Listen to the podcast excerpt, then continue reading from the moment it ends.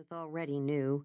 She knew the news would be bad, and in that instant she couldn't think about surgery or radiation or how sick she was bound to get. Neither could she think the unthinkable about regrets or do overs or things she wished she hadn't done. Instead, only one question consumed her soul How in the world would her family live without her? The idea of meeting with the birth mother gave Erin Hogan a bad feeling from the beginning. Their adoption attorney had warned them against it, but with four weeks until their baby daughter's birth, Erin couldn't tell the woman no. Sam agreed. Whatever the outcome, they would meet the birth mother, hear what she had to say, and pray that nothing, absolutely nothing, would damage the dream of bringing home their daughter. The meeting was set to take place in 30 minutes at a small park not far from Erin and Sam's Austin home, where they would spend an hour with the birth mother, Candy Santana, and her two children. On the way out the door that day, Erin's stomach hurt. Sam? She paused near the nursery door and gazed in. I know. He stopped at her side and ran his fingers over her arms. You're worried. Yes. The nursery was entirely pink and white, pink walls and a white crib with pink bedding, and dresser topped with pink teddy bears. It smelled faintly of fresh paint and baby powder.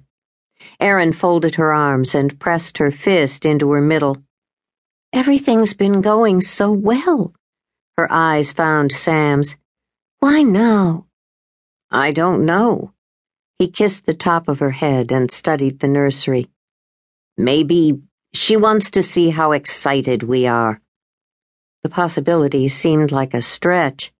Despite the warm March Texas morning, Erin shivered and turned toward the front door.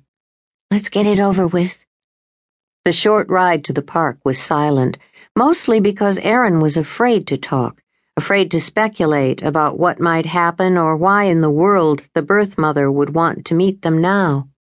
Without the social worker or attorney or anyone official. They parked the car and headed toward a picnic table. Ten minutes later, a young woman and two small girls headed toward them. Next to her was a thin man with long hair and mean dark eyes. Who's he? Erin whispered.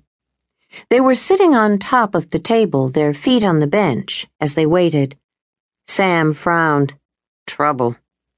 The approaching couple held hands. As they drew closer, Erin felt the knot in her stomach grow. Candy was very pregnant, dressed in worn out, dirty clothes and broken flip flops. The man's arms were splattered with tattoos. On one was a rooster with a full plume of feathers and the word cock in cursive beneath it. The other arm had the full naked figure of a woman framed on top by the name Bonnie.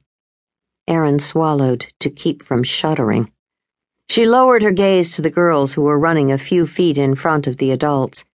Candy's youngest daughter was maybe two years old and wore only a droopy diaper.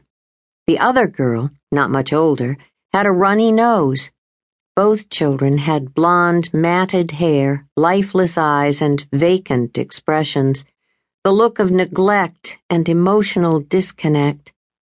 The same way Candy's unborn child would look one day if something happened to the adoption process, or if Candy changed her, No, God, don't let me think like that. The couple was a few feet away now, and Erin could feel the color draining from her face. Please, get us through this meeting. Hi. Candy gave them a look that fell short of a smile. The right side of her upper lip twitched, and she rubbed her thumb against it. This is Dave, the baby's dad.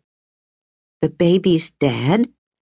A thin wire of terror wrapped itself around Erin's neck. Uh, she forced herself to smile. Hello, I'm Erin. Next to her, Sam held out his hand to the tattooed man. Hi. Dave shook Sam's hand, but refused to look either Sam or Erin in the eyes. Instead, he shifted his gaze from Candy.